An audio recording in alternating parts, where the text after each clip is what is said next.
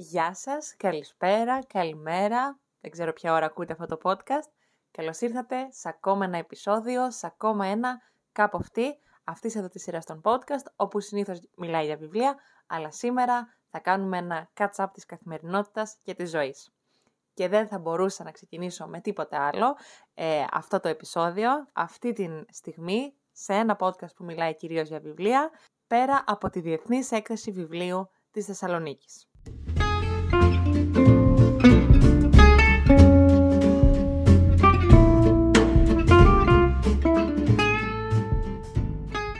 Γενικά, ζώντας στο εξωτερικό, υπάρχουν μερικές στιγμές που ζηλεύω και θα ήθελα να είμαι στην Ελλάδα. Οι στιγμές αυτές είναι σχετικά λίγες, αλλά είναι στιγμές που εγώ τις κρατάω και λέω τώρα γιατί δεν είμαι εκεί. Μπαίνω, κοιτάζω τις τιμές των εισιτήριων και μετά λέω κάτσε εκεί που είσαι κούκλα μου, είσαι μια χαρά. Μία τέτοια στιγμή, πέρα από το Φεστιβάλ Κινηματογράφου Θεσσαλονίκης, πόσα χρόνια ήμουν στη Θεσσαλονίκη, ανυπομονούσα, πέρα από το TEDx που όταν γίνεται στη Θεσσαλονίκη, πέρυσι είχα πάει, φέτος δεν πήγα, αυτή είναι μια δεύτερη στιγμή που θα ήθελα να ήμουν εκεί. Η τρίτη στιγμή ήρθε τώρα, το περασμένο τετραήμερο, με αυτήν την έκθεση βιβλίου, η οποία είναι η αλήθεια πως όσοι λίγο ασχολούμαστε με αυτά τα πράγματα ή λίγο μένουμε στη Θεσσαλονίκη και μας αρέσει να περνάμε και από εκεί μια βόλτα εκεί κατά το Μάιο, ξέρουμε, είδαμε και καταλάβαμε ότι τα τελευταία χρόνια είχε εκπέσει λίγο τέλος πάντων αυτός ο θεσμός, αυτή η διοργάνωση, καμία ε, διάθεση δεν έχει αυτό το podcast να πει τους λόγους και το γιατί και το ποιοι είναι υπεύθυνοι, καθόλου, καθόλου, καθόλου. Θέλω μόνο να σταθούμε στο ότι η Διεθνής Έκθεση Βιβλίου, η 19η κατά σειρά διοργάνωση, φέτος τα πήγε πολύ καλύτερα από άλλες χρονιές. Εγώ δεν ήμουν εκεί, αλλά είχα ανταποκριτές, με βασικότερη την ανταποκρίτρια φίλη μου αγαπημένη Ελένη, η οποία μπορεί να πήγε και κάθε μέρα, δεν ξέρω πια, έχω χάσει το μέτρημα, μου έστειλε βίντεο, μου έστειλε ηχητικά, μου έστειλε book hauls, μου έστειλε reviews από ομιλίες που πήγε, οπότε ήταν περίπου σαν να ήμουν εκεί. Ελένη, σου στέλνω φιλί και σε ευχαριστώ και από εδώ. Εσείς τι κάνατε, πήγατε; Έχω την αίσθηση, όποια αίσθηση αληθοφανή τέλος πάντων μπορούν να δημιουργήσουν τα, τα social media, ότι πήγατε. Βρεθήκατε και αναμεταξύ σας, σας άρεσε, είδα πολλά stories από συγκεκριμένους εκδοτικούς, που σημαίνει ότι είχαν μια πολύ ωραία παρουσία, με ωραία booths και τέτοια. εγώ, η αλήθεια είναι ότι ξεχώρισα από μακριά πάντα, ήδη αμεσολαβημένα, μέσω της Ελένης. Έχω την αίσθηση λοιπόν ότι ή τουλάχιστον την διαμεσολαβημένη αίσθηση μέσω της Ελένης, όπως προείπα, ότι φέτος βρέθηκε εκεί πολλοί κόσμος, το οποίο είναι πάρα πολύ βασικό, ο κόσμος να επιστρέφει στις εκθέσεις, να επιστρέφει και να βρίσκεται γύρω από τα βιβλία, να μιλάει για βιβλία, να τον απασχολούν τα βιβλία και όλα τα τριγύρω.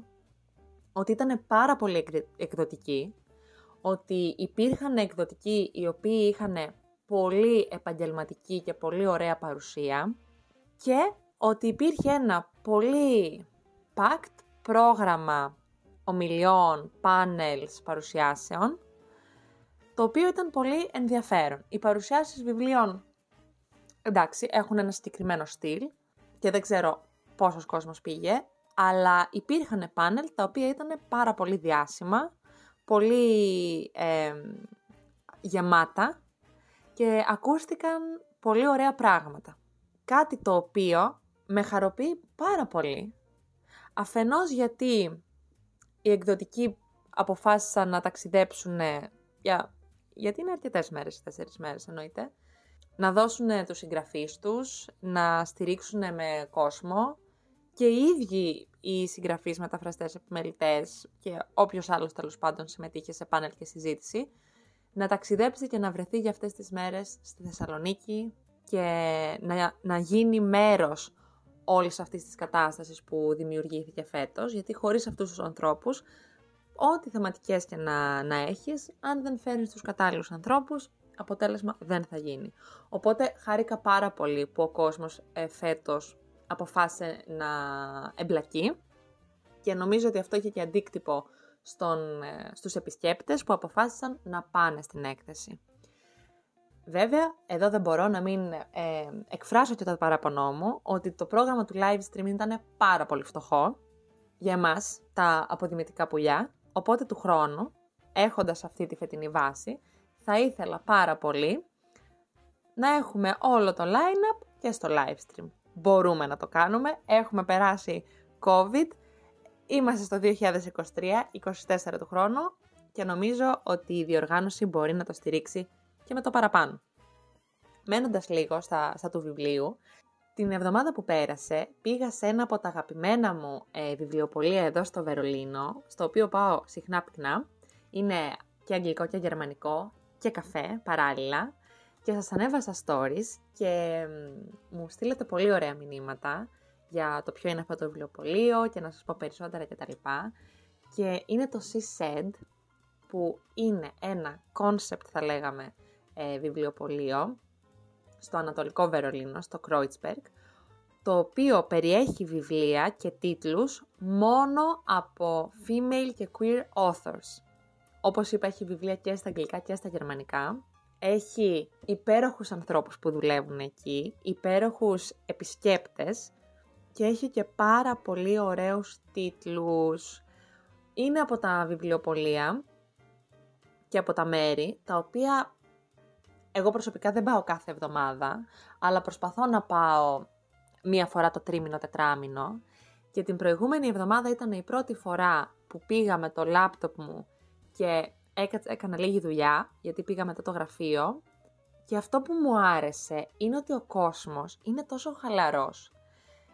Παίρνεις τα βιβλία, τα παίρνεις στο τραπέζι που κάθεσαι, τα διαβάζεις, τα ξεφυλίζεις, τα γυρνάς πίσω. Υπάρχει αυτή η χαλαρότητα που συχνά δεν υπάρχει στα μικρά βιβλιοπολία που σε βλέπουν, όχι τώρα στα τεράστια βιβλιοπολία που δεν σε βλέπει κανένας και δεν σε παρατηρεί για το τι κάνεις, αλλά στα μικρά βιβλιοπολία συνήθως οι άνθρωποι είναι από πάνω σου, έχουν περισσότερη προσοχή στραμμένη προς τον πελάτη, οπότε και ο πελάτης, ή τουλάχιστον εγώ δεν αισθάνομαι τόσο άνετα να παίρνω, ας πούμε, δύο βιβλία τα οποία μου φαίνονται ενδιαφέροντα και να κάθομαι να τα διαβάζω. Όχι όλα. Να διαβάζω 10 λεπτά το ένα, να κοιτάω αποσπάσματα, να ψάχνω στο ίντερνετ για αυτό το βιβλίο κτλ. Γιατί νιώθω την πίεση, το βλέμμα του πολίτη πάνω μου, ότι πρόσεχε το βιβλίο, αγόρασέ το, θα το αγοράσεις. Μην το αφήσεις πίσω στο ράφι. Αυτό λοιπόν το βιβλιοπωλείο, το Seaside και ακόμα ένα εδώ στο Βερολίνο, νιώθω ότι δίνουν αυτή την ελευθερία στον επισκέπτη κάτι που το κάνει ακόμα πιο ελκυστικό. Οπότε ήθελα να αναφέρω αυτό το, το συμβάν, αλλά και το μέρος στο βιβλιοπωλείο και εδώ στο podcast, σε περίπτωση που δεν είστε στην παρέα μας στο Instagram. Και έτσι το τελευταίο θέμα που αφορά τα βιβλία που θα ήθελα να, να συζητήσουμε σήμερα, γιατί το σκεφτόμουν λίγο τις τελευταίες μέρες, έχει να κάνει με το Instagram, το Bookstagram συγκεκριμένα, δηλαδή με λογαριασμούς που ασχολούνται με βιβλία, γιατί παρατηρώ ότι υπάρχουν κάποιοι λογαριασμοί οι οποίοι δείχνουν κατά βάση τα οπισθόφυλλα των βιβλίων. Εγώ δεν είμαι εδώ σε καμία περίπτωση να κρίνω αν αυτό είναι καλό ή κακό, ωραίο ή άσχημο, αισθητικά ή όχι. Ο καθένας μιλάει με τις πράξεις του, νομίζω. Όποιοι το κάνουν το στηρίζουν, όποιοι δεν το κάνουν δεν το στηρίζουν. Πολύ απλά τα πράγματα. Ο λόγος που το φέρνω στο επεισόδιο και θέλω να, να το θίξω είναι γιατί θέλω πραγματικά να μου πείτε τη γνώμη σας εδώ και ενδεχομένως αυτό θα είναι και το poll που θα βάλω από κάτω στο, στο επεισόδιο αυτή την εβδομάδα. Για το όταν βλέπετε εσείς stories με βιβλία, που το επόμενο story είναι το οπισθόφυλλο αυτού του βιβλίου. Το διαβάζετε. Είναι content, είναι περιεχόμενο που σας αφορά ή όταν βλέπετε σε story ένα βιβλίο που σας αρέσει ή που σας φαίνεται ενδιαφέρον, το κάνετε ένα save και αργότερα με το δικό σας χρόνο πάτε στα saved και ψάχνετε περισσότερα για αυτό το βιβλίο. Εγώ δεν έχω διαβάσει ποτέ οπισθόφυλλο από το Instagram, γιατί εκείνη τη στιγμή μπορεί να κάνω κάτι εντελώς διαφορετικό. Μπορεί να μην είμαι καν στο mood του να διαβάζω επιστόφυλλα βιβλίων και λειτουργώ πάρα πολύ με τα saved. Αυτό το feature του Instagram το βρίσκω εξαιρετικό. Γιατί ξέρω, τα, τα αποθηκεύω εκεί πέρα και όποτε θέλω επιστρέφω στην ψηφιακή μου, ας πούμε, βιβλιοθήκη εντός εισαγωγικών και κοιτάζω τι έχω αποθηκεύσει, ψάχνω, βάζω στη λίστα μου κτλ. κτλ. Αλλά δεν μπορώ να καταλάβω το σκεπτικό του να ανεβάζεις το οπισθόφυλλο ενός βιβλίου σαν περιεχόμενο. Θέλεις να γεμίσεις το προφίλ σου με stories, γιατί ουσιαστικά είναι ένα περιεχόμενο το οποίο είναι πολύ εύκολο να κάνεις κάτι. Βγάζεις μια φωτογραφία το εξώφυλλο, μια φωτογραφία το οπισθόφυλλο, ξαφνικά έχεις δύο stories. Okay. Okay. Έχεις feedback από το κοινό σου ότι όντως το διαβάζουν, όντως το ενδιαφέρει το κοινό αυτό το content, άρα για αυτό το κάνεις; Είναι κάτι που εσένα σου αρέσει να βλέπεις στο Instagram, οπότε θέλεις να το κάνεις κι εσύ; Γι' αυτό το φέρνω αυτό το, το θέμα εδώ πέρα, γιατί θα ήθελα πάρα πολύ να, να μου δώσετε τα δικά σας insights και αν είναι κάτι που απλώς κάνετε tap next, πάτε στο επόμενο story ή όχι. Ή κάθεστε, τα διαβάζετε, σας απασχολεί και σας αρέσει αυτό το περιεχόμενο. Γιατί η αλήθεια είναι ότι δεν βρισκόμαστε πια στα πρώτα χρόνια του Bookstagram ή των social media, όπου όλα γινόταν με το minimum effort και ήταν more than enough. Ήταν παραπάνω από αρκετά. Νομίζω ότι σήμερα υπάρχουν παραπάνω από 3 με 5 τρόπους, που σκέφτομαι στα γρήγορα, που μπορείς με πάρα πολύ ωραία γραφικά να αποδώσεις σε μία εικόνα την περίληψη ή τα βασικά bullet points ή keywords από το βιβλίο το οποίο προτείνεις και ανεβάζεις και προωθείς και το έχεις κάνει με έναν τρόπο τόσο όμορφο, κατ' εμέ, αλλά αυτός ο τρόπος απαιτεί περισσότερο χρόνο από τον δημιουργό.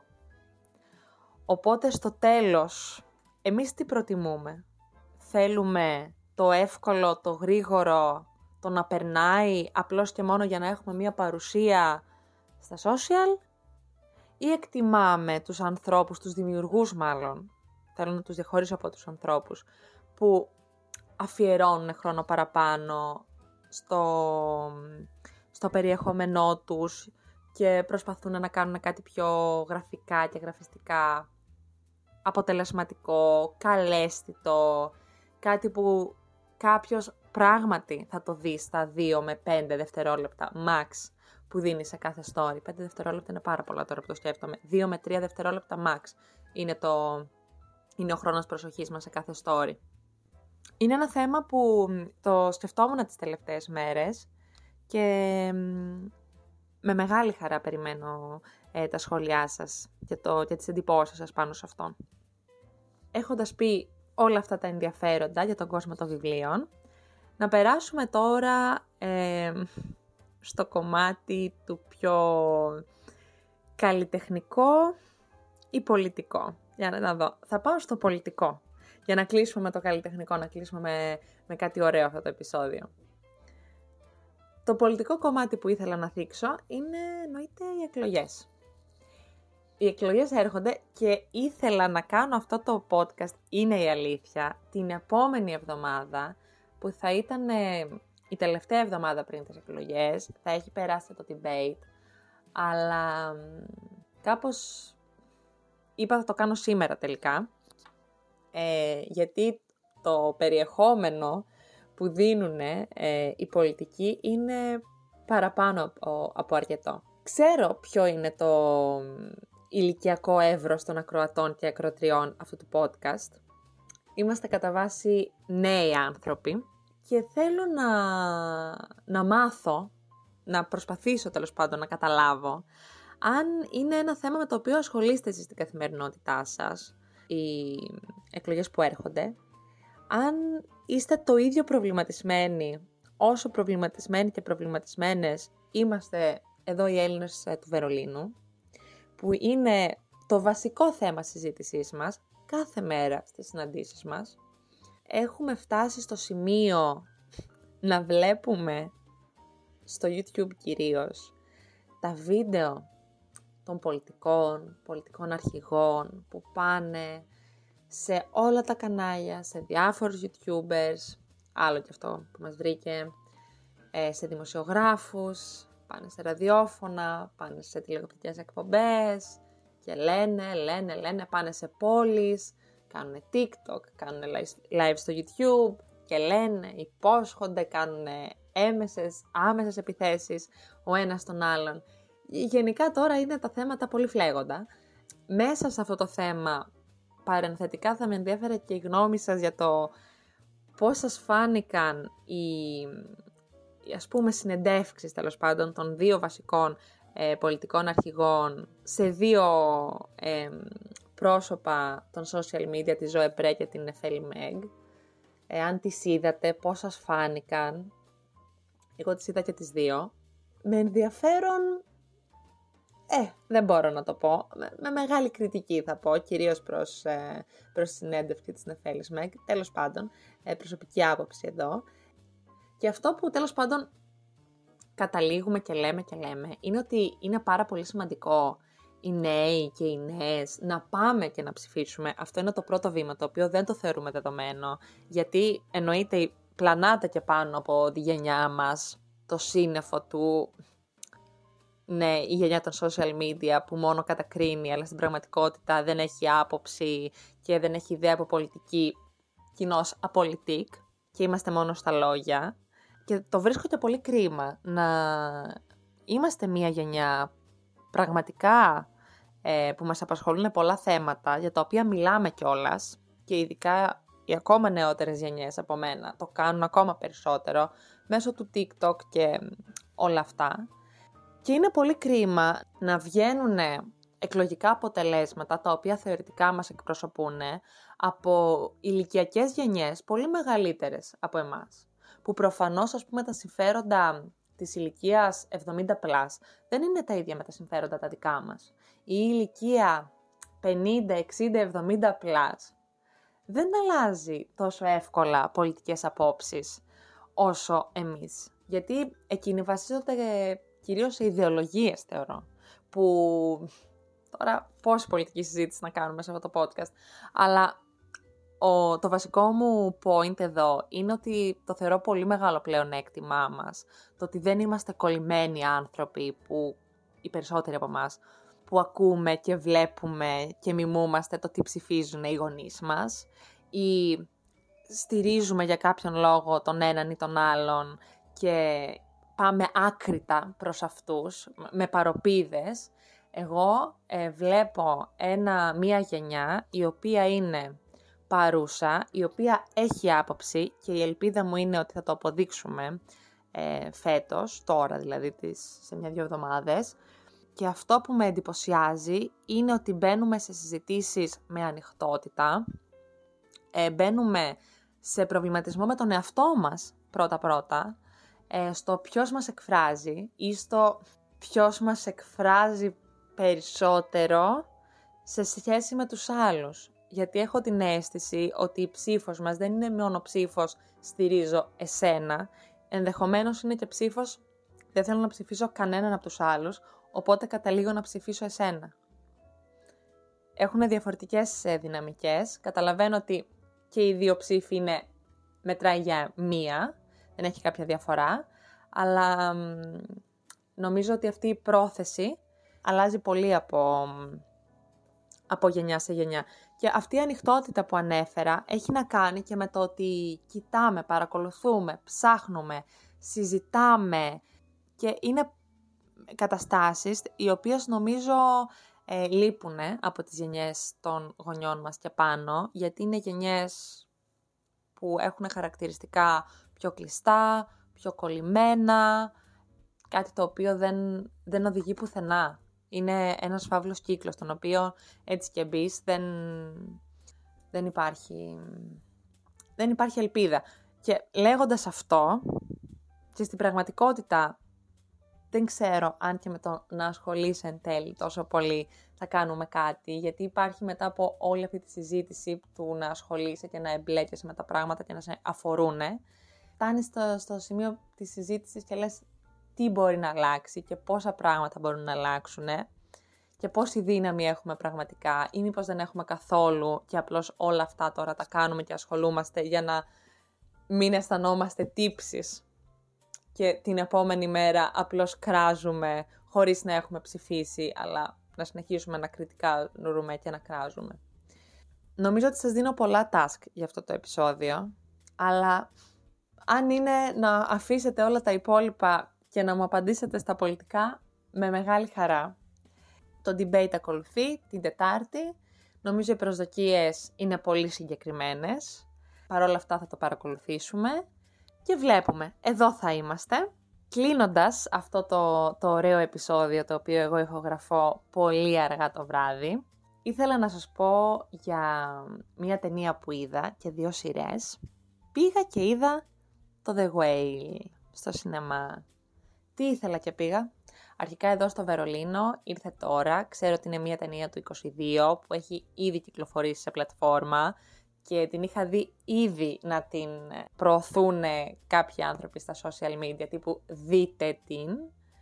Εμείς όταν είχαμε πάει να δούμε νομίζω το TAR είχαμε δει στο teaser ότι έρχεται και τώρα γέμισε και η πόλη με αφήσεις ότι ήρθε και πήγαμε νομίζω την επόμενη της πρεμιέρας. Η αίθουσα ήταν γεμάτη και νομίζω ότι δεν έχω ξαναδεί τόσο άγνωστο κόσμο σε μία αίθουσα σινεμά να κλαίει με αναφιλητά ταυτόχρονα.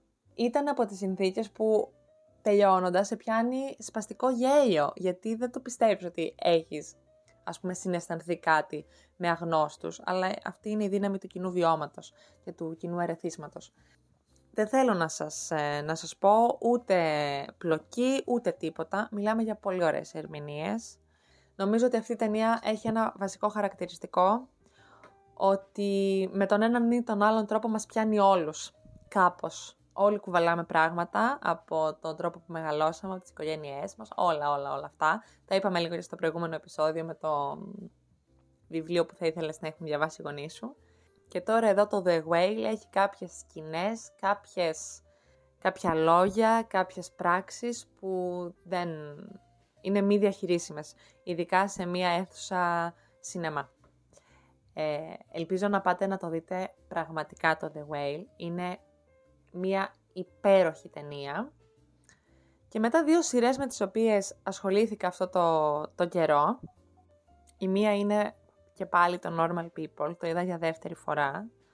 Ακόμα χρωστάμε με τη νίκη επεισόδιο για τη Σάλη Ρούνι. Θα έρθει, δεν το έχουμε ξεχάσει.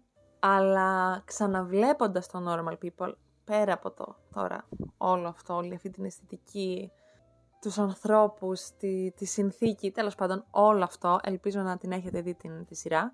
12 επεισόδια μόνο των 20 λεπτών, οπότε δεν υπάρχει δικαιολογία παρατήρησα και αισθάνθηκα για ακόμα μία φορά το πώς είναι να ξαναβλέπεις κάτι, μία ιστορία, ένα αφήγημα ή να ξαναδιαβάζεις ένα βιβλίο. Ξέρω ότι υπάρχουν άνθρωποι που δεν το κάνουν καθόλου. Είναι της άποψης ότι η ζωή είναι πάρα πολύ μικρή για να βλέπω δεύτερη φορά ταινίες, σειρές, να διαβάζω πάλι βιβλία και ότι η λίστα μου είναι ατελείωτη, οπότε θα συνεχίζω να διαβάζω. Εμένα μου φαίνεται μια εξαιρετικά ενδιαφέρουσα διαδικασία την οποία είχα κάνει για πρώτη φορά με το Call Me By Your Name, το οποίο, εντάξει, το είχα αγαπήσει την πρώτη φορά που το διάβασα και τη δεύτερη φορά το διάβασα στα αγγλικά και είχα εντελώς διαφορετική πρόσληψη του, του έργου, εντάξει, μετά είδα και την ταινία και μετά από την εμπειρία του, του Call Me By Your Name έχω και μία λίστα με βιβλία που θέλω να ξαναδιαβάσω γιατί θεωρώ ότι αλλάζουμε, εξελισσόμαστε και επεξεργαζόμαστε και βασικά προσλαμβάνουμε πολύ διαφορετικά κάποια, κάποια έργα. Το ίδιο συμβαίνει και με τον κινηματογράφο, όπου τώρα το normal people δεν είχα πια την αγωνία του τι θα γίνει, που την είχα την πρώτη φορά και ας πούμε ναι, ήταν και πάθαινα και εκπλήξεις και έλεγα πω τι θα γίνει το Νατάλο. Ήξερα πολύ ακριβώς τι ακολουθεί και γι' αυτό το λόγο αυτή τη φορά μπόρεσα να κάνω focus, να εστιάσω στις λεπτομέρειες. Είναι, είναι μια πολύ ωραία διαδικασία το να ξαναβλέπεις ή να ξαναδιαβάζεις κάτι. Δεν ξέρω εσύ σε ποια, σε ποια από αυτές τις δύο κατηγορίες που προανέφερα ανήκετε. Αλλά σίγουρα είδα για πρώτη φορά μία σειρά του Netflix, το Beef. Είναι νομίζω ε, αρκετά γνωστή. Εμένα μου την πρότειναν μαθητές μου να τη δω. Και από τον τίτλο δεν είναι ότι με, με κέρδισε, αλλά μετά ήθελα να δω κάτι στο Netflix, γιατί η αλήθεια είναι ότι είναι πολύ εύκολη πλατφόρμα, με διευκολύνει και όταν μπήκα στο Netflix και το είδα στα προτινόμενα, λέω ας ακούσω κι εγώ τους μαθητές μου, μη με ακούνε μόνο αυτοί.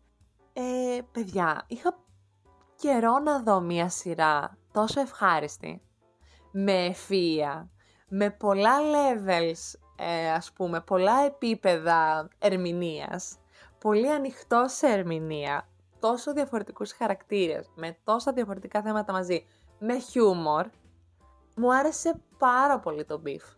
Οπότε, αυτό το μήνα τον τελευταίο, έχω όπως βλέπετε, μάλλον όπως ακούτε, πολύ ωραίες εμπειρίες με, με αυτά τα καλλιτεχνικά. Θα δούμε πώς θα συνεχίσει, αλλά αν έχετε κάποια πρόταση που είναι must να δω, ε, παρακαλώ let me know. Ε, αργότερα μέσα στο Μάιο έρχεται και μια πολύ μεγάλη συναυλία την οποία θα πάω.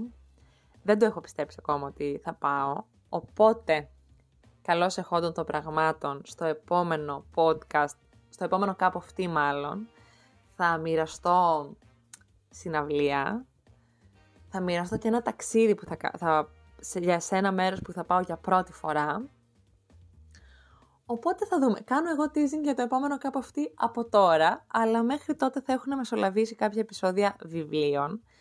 Ειδικά για το ένα από αυτά ανυπομονώ. Είναι ένα βιβλίο που διαβάζω τώρα και φεύγει τόσο γρήγορα. Θα σας τα πω πιο αναλυτικά, ελπίζω στο επεισόδιο της επόμενης εβδομάδας. Αυτά ήταν για σήμερα και για αυτή την εβδομάδα. Αυτό ήταν το Buzzing with Just Be. Αν φτάσατε μέχρι εδώ και σας άρεσε το επεισόδιο, μην ξεχάσετε να το μοιραστείτε με τους φίλους σας, να μας ακολουθήσετε στην πλατφόρμα που ακούτε αυτό το podcast, εννοείται και στο Instagram, justpgr. Απαντήστε και από κάτω στο poll που σας έχω βάλει.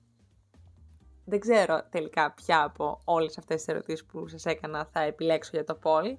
Θα δούμε. Δείτε το, το description του επεισοδίου να, να μάθετε κι εσείς. Εμείς θα τα πούμε την επόμενη εβδομάδα με ένα νέο επεισόδιο, με ένα νέο βιβλίο Μέχρι τότε να είστε καλά, να χαμογελάτε και πριν απ' όλα και πάνω απ' όλα να προσέχετε τους εαυτούς σας.